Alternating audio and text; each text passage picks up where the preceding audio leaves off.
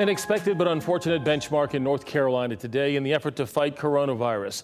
Our first case of community spread has been identified. Good evening and thank you for joining us for Facts Not Fear. I'm Gerald Owens. And I'm Deborah Morgan. Today, state health officials shifted their response from the containment phase to the mitigation phase. This comes after diagnosing a patient in Wilson County who had not traveled to a hotspot or been in contact with someone who already has the virus. Our Julian Grace is in Wilson County. He will have more on the reaction there coming up in a few minutes. I will also be sitting down with State Superintendent Mark Johnson to discuss the impact COVID 19 is having on schools in North Carolina. We have plenty to get to in this half hour. We want to start with Mark Boyle in the Live Center with a new report about how this pandemic could affect our local economy. Mark? Gerald, I also want to mention something that just posted here on CNBC's Twitter about 15 minutes ago. California now estimating 56% of that state will get the virus in the next eight weeks. That's very alarming. This is the Visit Raleigh information that we're getting here late this afternoon in terms of cancellations. 100 conventions, meetings, sporting events canceled. 50,000 people now, because of this, are no longer coming to Wake County. $36 million will be lost in economic impact. We spoke with the CEO of Visit Raleigh. He does not paint a very good picture of what's to come. Many of our larger hotels are lucky to have 15 rooms occupied in one night. Are they in fear of closing down soon? Have they told you that? Oh, yes. Uh, obviously, we have many of our restaurants, number one, that are very scared that they're obviously closed, but many of them are worried that they'll ever be in, in a position to reopen.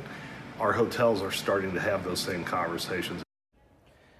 Visit Raleigh says they will put out new numbers every two weeks unless something bigger happens. They'll certainly send that information out, but uh, we will keep an eye on this. Back to you. That is stunning. Mark, thank you. A Wake County resident who attended the Millennium Tour at PNC Arena tested positive for the virus. That show was last Friday, March 13th. If you attended the show or you worked the show and you believe you were affected, call this number. It's a special hotline, 919 857 9375. The person who has, is infected with coronavirus was sitting in section 5 on the floor, but we're told that that person moved about the crowd and may have come in contact with many more people. As we told you at the top of this hour, the state reported its first case of community spread. A person in Wilson County contracted the virus from an unknown source. WRAL's Julian Grace is there tonight with more on how the community is reacting to all of this. In some cases, the people here in Wilson, they simply want to know more about the person infected. We don't have those details, but what we did try to do is find out how residents in this community, how they're reacting to the news. Here's video that we shot earlier today. When we drove into town, we didn't spot a lot of activity, but we did see people going in and out of the Target and also the Walmart here. We did find mixed reaction from residents in Wilson after they learned the town is the first in the state to have community transmission of the coronavirus. It's a little worrisome, but I mean, you know, I think the people of Wilson are pretty smart and they know what to do and how to keep things away and keep things contained if somebody does have something. And I think they're doing a pretty good job because we haven't had a problem like this before. I'm not because if you take necessary precautions, you know, wash your hands, don't touch your face, I mean, I think you'll be fine. We have more residents who have plenty to say. You will hear from them later tonight at 10 and 11. Julian Grace, WRAL News, Wilson. The health concerns, the economic concerns, and the academic concerns. Today, Governor Cooper said schools will stay closed indefinitely. We know a lot of you have questions, and here to answer them is North Carolina State Superintendent Mark Johnson. Mark, thank you so much for joining us and coming in. Thank you for in. having me. Thank you all for being on the air with these facts. That's why we're here, absolutely, to be able to spread information to people and help hopefully calm the situation down. Mm -hmm. You came in and you said, Boy, we've been out of school four days, but it feels more like four months. Truly, truly. And uh, that is not just for our staff at the North Carolina Education Agency. It's not just for the folks at the Emergency Operations Center. Uh, that's for parents, that's for families, that's for teachers. And it is truly daunting to think that this is not just going to be one week. This is not just going to be two weeks. this will be a multi week, maybe multi month event, and we've all got to start getting ready for a new normal that we're going to have to accept while we wait this thing out. We are hearing from teachers, and one of the questions that I wanted to ask you comes directly from teachers in Wake County and Chapel. Hill mm-hmm. Carrboro City Schools. They're worried about their income, so are staff people. So, what are we looking at as far as how they will be paid over the coming months? Two things to remember. One, the governor and I came out on Saturday, and teachers will be paid. There is teacher work days going on right now, so teachers can get ready for remote learning. That will come soon. Teachers are getting paid for this time. Also, importantly, we're going to get through this just like we get through hurricanes. And after we get through and we respond and we recover, we work with our partners in the General Assembly to assess what the financial needs and, and ramifications were and we address those on the back end as well. So there are two things that go on. One, we're making sure teachers and hourly staff have opportunities to work and to get paid. But if if that stops, we also come back later and we, we fill their coffers using the General Assembly's funds. You talked about remote learning. Obviously, some parts of the states are better equipped to be able mm. to do this than others. So, how are you making sure that students all across the state are able to get the education that they need? Need. This is uh, one of the biggest challenges we're facing right now because North Carolina is actually farther ahead than a lot of other states when it comes to remote learning, but we still were not at a place where you could flip a switch overnight and have remote learning all over the state. We know that there are, especially in our rural counties, mm-hmm. students who don't have access to high speed internet at home. We are looking at partnerships with cable companies to get those connections and to provide that service for free. We are also looking at new technology such as hotspots where people can use that little device that picks up the cell phone signal and projects wireless internet. So we're looking again those to students. And we also have some tools, uh, like the new reading diagnostic iStation, that can actually be used on smartphones. And fortunately, even for people in rural North Carolina who might not have high speed internet access, a lot still might have a smartphone now, and so those are those are all of the above options that we need to look at to get this information to students. What about homeschooling as well? Do you have parents who maybe can start teaching their kids? Absolutely, and that's actually something I've been telling any parent I can that I, I see in my neighborhood or, or that calls and asks. I'm a parent as well. I have a seven year old daughter, a first grader at home. I cannot encourage parents enough start a routine, start a schedule now. Don't treat this like a snow day or a spring break and just wait for the remote learning to come. Go investigate tools like Khan Academy, K H A N Academy. It's an entire online course that walks students through all the curriculum, all kinds of grade levels. My wife and I, we do our normal routine. We get up just like we're going to school uh, you know, my little daughter gets ready, and then she goes and does her online learning, and then importantly, she reads books. And then she has writing time where she can write stories or letters to her friend. We treat it like a routine scheduled school day.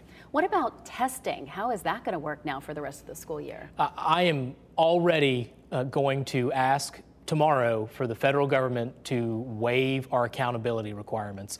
Uh, we know that even if we come back at the end of May, or even if we come back in beginning uh, of May or end of April, even if at the best case scenario that's when we come back, we're going to have such a learning gap right. that it would not be fair to teachers or students to hold anyone accountable for anything that would happen this year. So I hope we get back in May and maybe we can just do some check ins to see where students are, but none of that will count against a teacher or against a student or against a family. Well, and this has to be a situation that schools are dealing with across the country. So it's not like the federal government uh, has to just look at Wake County or just the state of North Carolina and say we need to make an exception for you. This has to be pretty broad that they're going to be making these exceptions. Absolutely. And we actually have a call tomorrow with the U.S. Department of Ed to discuss just that. They're getting all the states together to talk about the flexibilities they're going to give and that we are demanding. Mark, I know this has to be very stressful for you. Uh, a lot of people are talking about how we have never been through a situation like this. How are you able to handle questions from parents and from teachers who are so stressed out during this time? One is we are going to get through this. Well, you know, we, we have never been through anything quite like this, but as a nation, we've been through some very difficult times.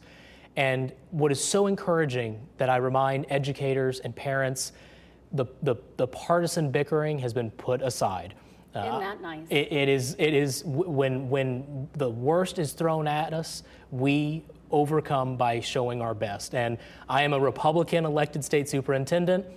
I am working hand in hand with the uh, governor's office and his team and him on what steps we need to take and uh, not hand in hand we're socially distancing but gotcha. we are we are we are making sure that we are working closely together and we are in sync on all these decisions great message for everyone to hear mark thank you so much for your time. Thank you for coming in and good luck as you battle through these difficult times.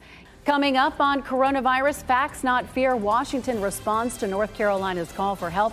David crabtree has a conversation with senator tillis just ahead. We are also providing daily podcast updates. Just search Coronavirus North Carolina News Brief wherever you get your podcasts. Five minute episodes are uploaded every day, with the focus being the North Carolina impact, the stories we air every day, and ways you can help. And as we go to break, a live look from the American Tobacco campus in Durham. It's hard to see right now, but the lights are on. Why we're lighting the towers for our community coming up.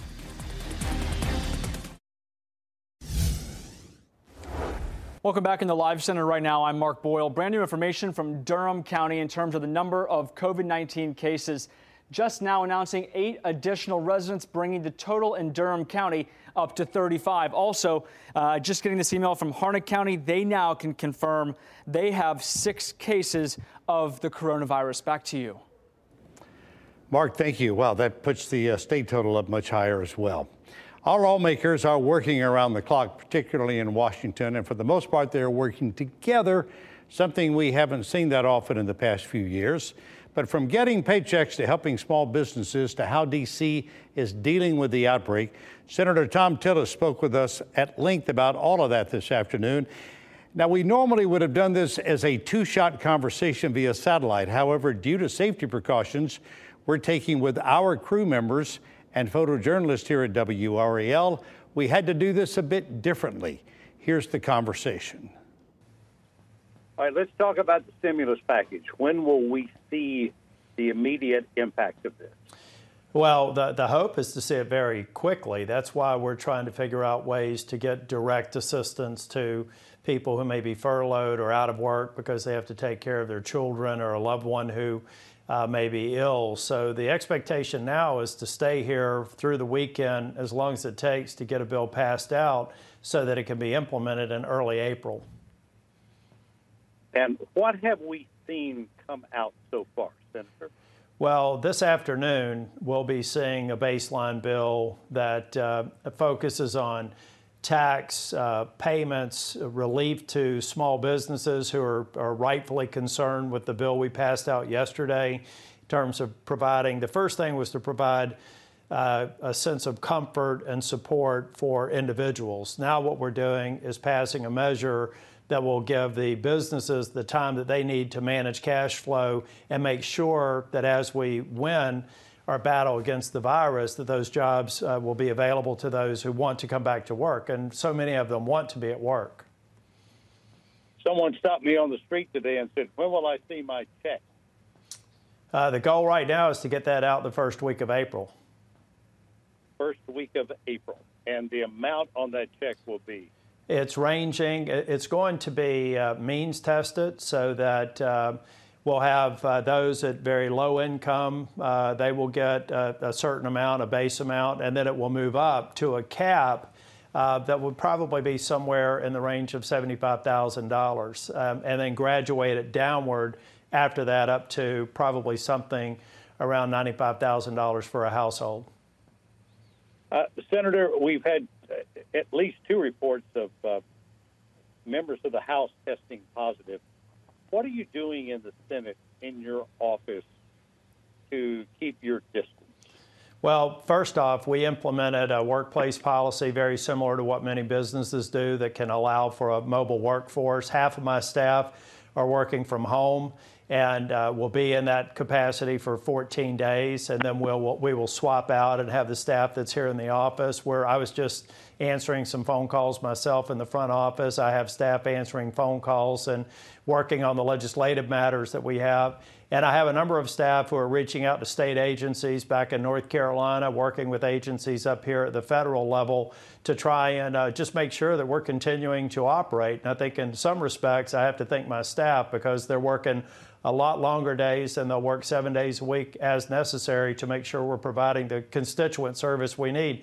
We're also getting a lot of constituent requests, uh, people who are traveling abroad who are trying to get back into the country. And we've opened up several dozen cases trying to help people safely transit back into the United States. How do they get home? You know, I was supposed to have been in Israel two weeks ago, and had I gone, I would have been quarantined.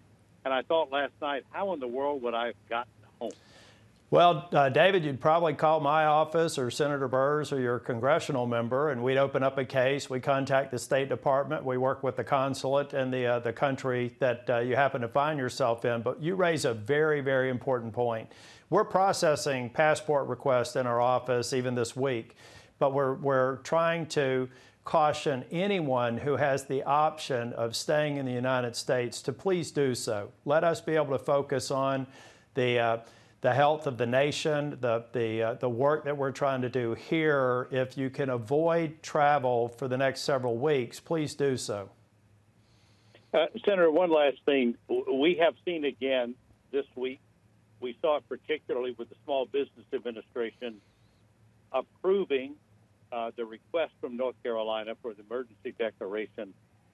When the government needs to act and wants to act, it can find a way to act. Well, that's exactly right. And I, I, should have started by saying I appreciate the work that Governor Cooper is doing. You know, we're learning as we go. Um, I don't think that anyone at the federal or state or local level should be criticized for changing a policy the day after tomorrow uh, because we're learning about this and we're trying to fight this virus on every field of play. And that requires a lot of patience, but it also requires a lot of cooperation from the general public. And I should also say, David, we need to encourage everyone, anyone who thinks they're ill, please do not go to an urgent care facility or, or to a hospital. Call your doctor or call your local health department and let them advise you on the safest way first to determine whether or not you have the virus or, or maybe you have a flu. Uh, but then the safest way to be tested to prevent you from exposing yourself or exposing others. We also need to make sure that healthy people who can go to work do. We need food, we need transportation. We need healthcare workers showing up and trying to do the best that they can, not to get the virus, but the best thing that, the, that we can do in North Carolina is to make sure that grocery stores are open. Buy what you need. Don't buy what you don't. Don't buy three months' supplies. Make sure that it's available for your neighbors and seniors and at-risk populations, so that together we'll we'll win this. We're going It's a matter of the length of time and through cooperation and understanding that everyone has a role to play. Government does, but every single person who can chip in and help their neighbor, now's the time to do it. Senator, when's the last time you saw the president? Um, I spoke with him last night. Uh, he and I have probably not seen each other for about a week. It was a week ago on uh, either Tuesday or Wednesday, but I spoke with him last night about some very important matters that are uh, that we're hearing from businesses, particularly small businesses, restaurants, hotels. And I tell you, as busy as he is, I called him. And within about 45 minutes, I got a call back. And I know that he's contacting other members. He's taking all ideas and trying to put them on the table. All options are on the table. Senator Thom Tillis, we are so appreciative of your time. Thank you, my friend. Thank you, David. Still ahead tonight, the special moments from this mayhem, and we'll be right back. Now, a sweet moment to share with you tonight from two communities in our area coming together. The staff took the students from MC's Kids Learning Center in South Hill, Virginia to visit their neighbors at the Pineview Assisted Living Facility. Oh, look at them blowing kisses and waving from outside. Oh, look at that. We've seen stories like this play out all across the country. Oh, and it hmm. was such a beautiful day to get outside and do such a thing too. That's just beautiful. Well, here at WRAL, we are spreading facts, not fear. And part of that promise is also spreading a bit of cheer when we need it the most. So we're going to break tradition here at WRAL and Capital Broadcasting tonight by lighting towers to honor our local healthcare workers and really everyone in the community. Within the past hour, we flipped the switch at the American Tobacco Campus, Rocky Mount Mills, and at the DBAP. We're also dusting off the switch for our tower here at WRAL off Western Boulevard. Gerald Owens is outside along alongside photojournalist Ed Wilson. Gerald? Yeah, Deborah and David, you all know this is normally a big celebration with local groups singing Christmas carols and whatnot. This time, it takes on a more somber tone. Of course, we're honoring those healthcare workers, truck drivers, local businesses, all the heroes on the front line of this fight against coronavirus. Go ahead and throw the switch. I hope you can see it. It's earlier. I mean, it's early in the night. Yeah, I can see it down here on the ground. I hope the camera can catch it. Uh, 3,000 lights on our 300 foot tower. Uh, this is the 62nd year for this, albeit eight months earlier than we normally see it. Uh, these lights will be lit for the next week, along with the towers at Rocky Mount Mills, the American Tobacco campus in Durham, and then the Diamond at the DBAP. And talking about those uh, medical professionals, they're dealing with shortages of hospital beds, the personal protective equipment they need to keep themselves safe, the masks that they wear, those N95 masks that protect them against viral transmission of this virus. In many cases, they're asked to make their own masks or adjust the masks that they have just so they can get through their day. So once the testing picks up, they expect an onslaught of patients. They're going to need the public's help. And this tower and the other towers that we have are reminders of that for the public for the next week. Deb, David? Uh, it's wonderful. And by the way, we're unable to see our photographers very often anymore. Please tell Ed Wilson, Deb, and yes. I said hello, and we miss him, and we'll get through this. Gerald and Ed, thank you. NBC News will air a live primetime special tonight anchored by Lester Holt. The one hour broadcast will include expert analysis and health advice from NBC's coronavirus crisis team. You can watch the coronavirus pandemic special tonight at 10 p.m. right here on WRAL. And our local coverage continues tonight at 10 on Fox 50 and 11 on WRAL. Thanks for joining us. Stay safe. Have a wonderful night.